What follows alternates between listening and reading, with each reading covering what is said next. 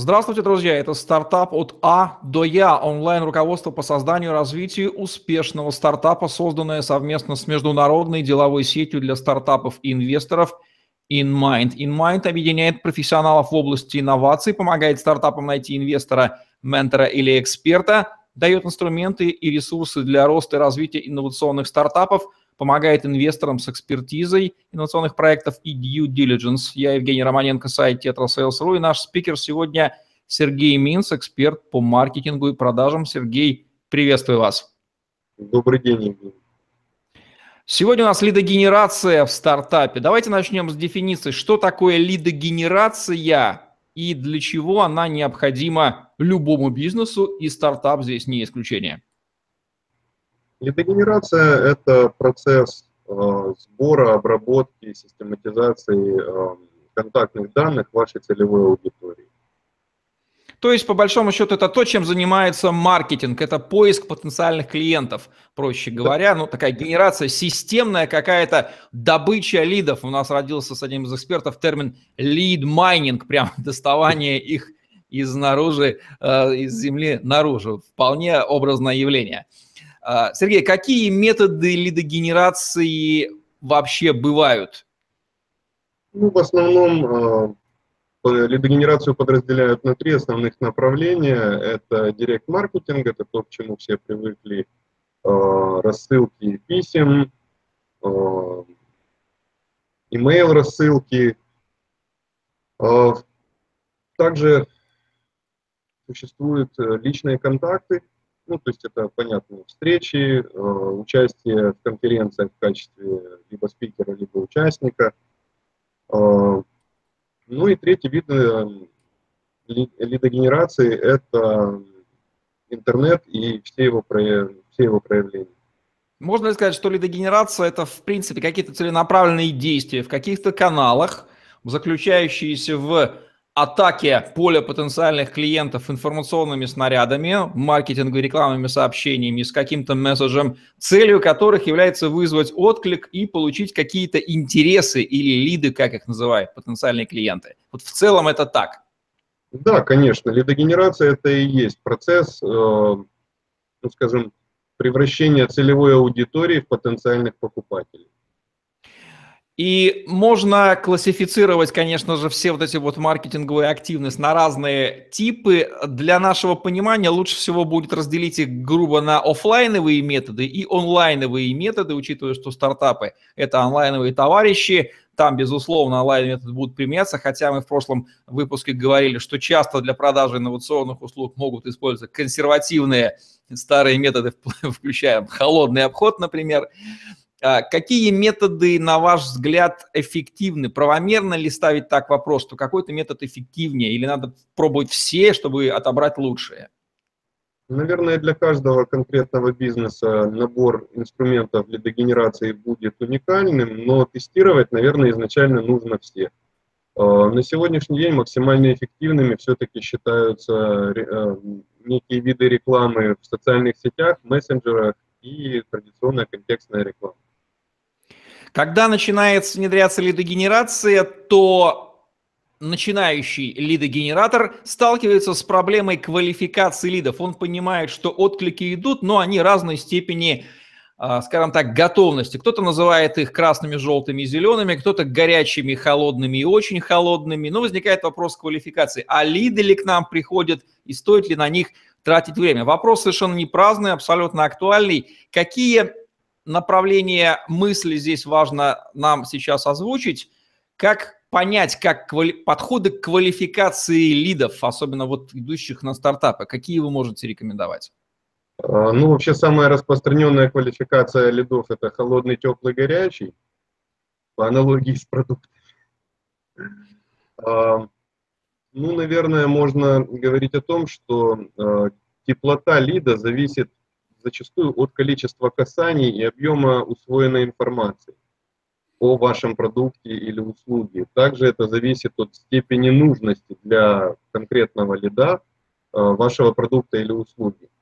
Очень легко отличить, скажем, по теплоте холодные лиды от горячих. То есть горячие лиды – это те, кто сам к вам, наиболее горячими лидами можно назвать те, кто сам к вам обратился по рекомендациям, по факту чтения или просмотра некоего контента в интернете.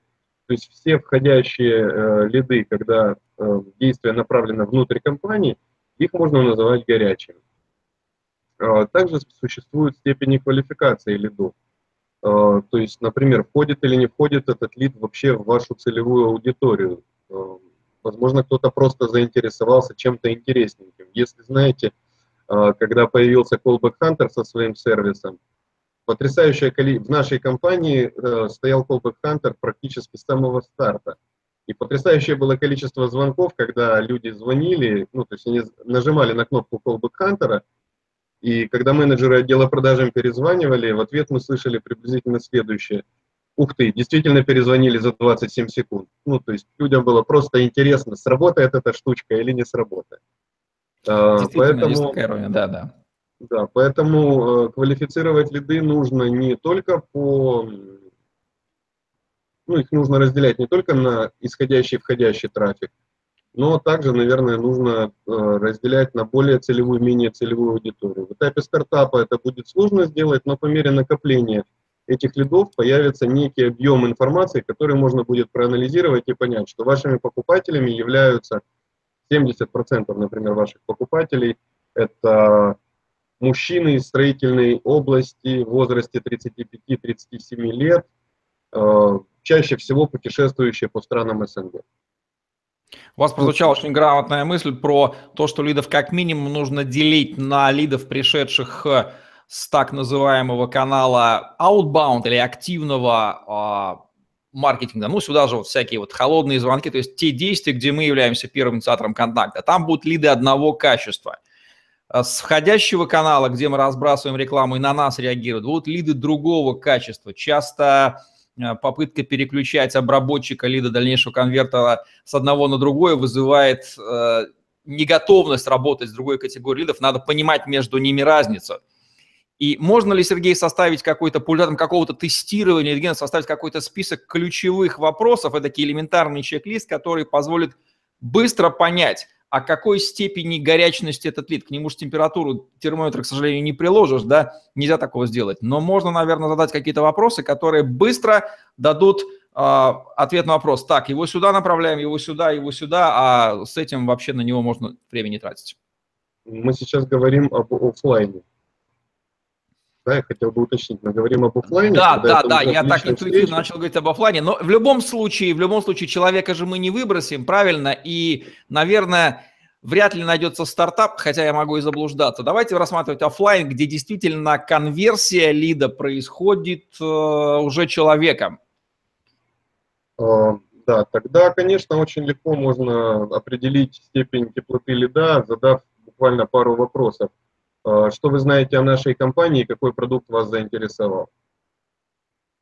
По, по качеству ответа этого человека вы сможете понять, насколько он действительно в теме, насколько он готов к покупке. Кстати, а если речь идет об онлайновой лидогенерации и онлайн же конверсии, по каким признакам там, поведения человека на сайте или источник, откуда он пришел, можно понять степень его квалификации? И возникает ли там вопрос квалификации или кого сконвертировалось, того удалось, кого нет, того нет?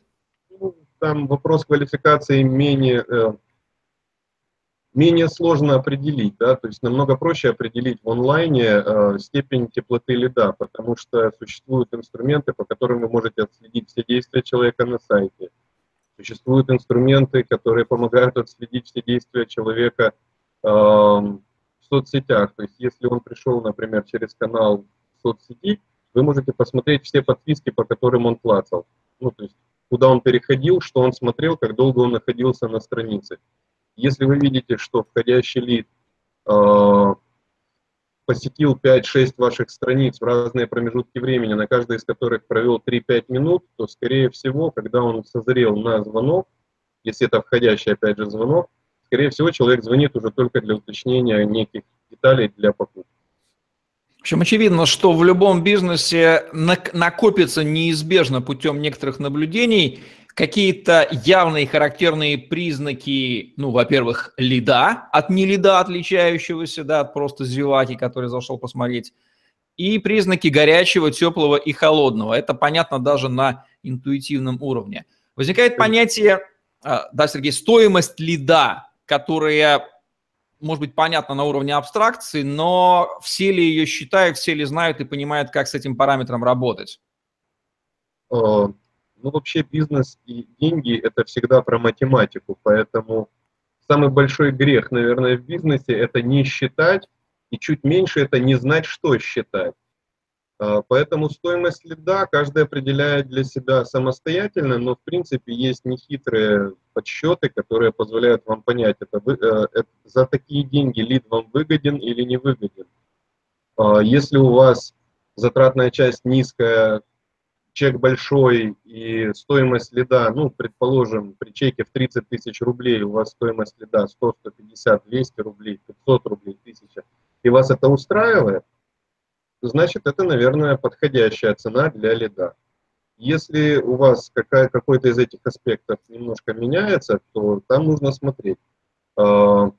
Мегапродуктивными считаются цифры, когда затраты на рекламу не превышают пяти процентов. Но сейчас конкуренция на рынке такова, что, в принципе, и пятнадцать, и двадцать процентов считается нормальным. То есть, можно, если, грубо сказать, говоря, что... вы зарабатываете, на, на каждый вложенный доллар вы должны зарабат, зарабатывать хотя бы еще четыре. Можно ли сказать, что считать стоимость лида нужно для того, чтобы понимать банально, не убыточна ли для вас лидогенерация, не теряете ли вы на этом деньги, и понимать, а не можете ли вы себе позволить больше покупать качественных лидов дороже. Это же интереснее, если это все равно для вас а, прибыльно, то... А, надо вкладывать в правильные каналы, пусть даже там будет дороже, но зато какие-то другие метрики будут сильно лучше получиться от э, понимания вами этого показателя. То есть игнорировать показатель как минимум нельзя. Конечно, однозначно. Нужно обязательно все считать. Чем большее количество каналов вы используете и чем больше у вас продуктов, которые вы продаете, либо видов услуг, тем тщательнее надо все пересчитывать. Случай из жизни не так давно, буквально пару дней назад, консультировал одну, одну компанию, которая занимается продажами продуктов питания, опять же. Оказалось, что таранный продукт, на котором они зарабатывают больше всего, у них хорошие прибыли, а вот апсейловый продукт, который, по идее, должен был приносить еще больше прибыли, из-за просчета в организации процесса продажи и логистики, он оказался убыточным. По факту клиент вроде как прибыльный, но если пересчитать цифры, то оказывается, что у вас продукт, который должен приносить дополнительную прибыль, съедает всю прибыль от вашего основного продукта. Конечно, тогда от него нужно отказываться. То же самое с лидогенерацией. Вы должны очень четко понимать, сколько вы платите, в каком канале, за какое качество лида вы можете присвоить дополнительные квалификационные качества для лидов, квалификационные показатели, и отказываться от менее эффективных и вкладывать деньги в более эффективные каналы. По вашей практике, какие три типичные ошибки в лидогенерации совершают все бизнесы, особенно стартапы? Такие топ три ошибок. Наверное, можно говорить о том, что первое – это, опять же, не считать стоимость лида. Вторая – отказываться от неких каналов лидогенерации, основываясь не на цифрах, а на неких внутренних ощущениях или мнении кого-либо из окружения, особенно если этот человек не является экспертом в лидогенерации. Ну и третья ошибка – это считать, что в некий момент можно остановиться, и, канал, и с лидогенерацией можно более не работать. Это бесконечный процесс, который нужно только усовершенствовать.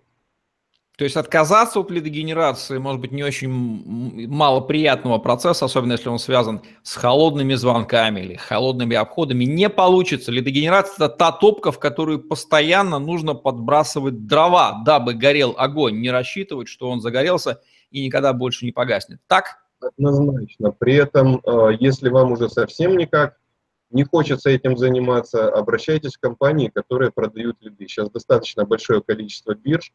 Единственное, что очень четко нужно для работы с такими компаниями, прописать квалификационные требования к лиду. То есть какой клиент будет считаться квалифицированным лидом и покупать только квалифицированные лиды. Очень важную тему вы сейчас затрагиваете, так называемый аутсорсинг лидогенерации, банальный холодный обзвон колл-центром или си пи эй, партнерский. Это все модификации лидогенерации, там, где вам поставляют на вход некое количество лидов. Вот какие ошибки совершаются при аутсорсинге лидогенерации и как их избежать? Дайте рекомендацию.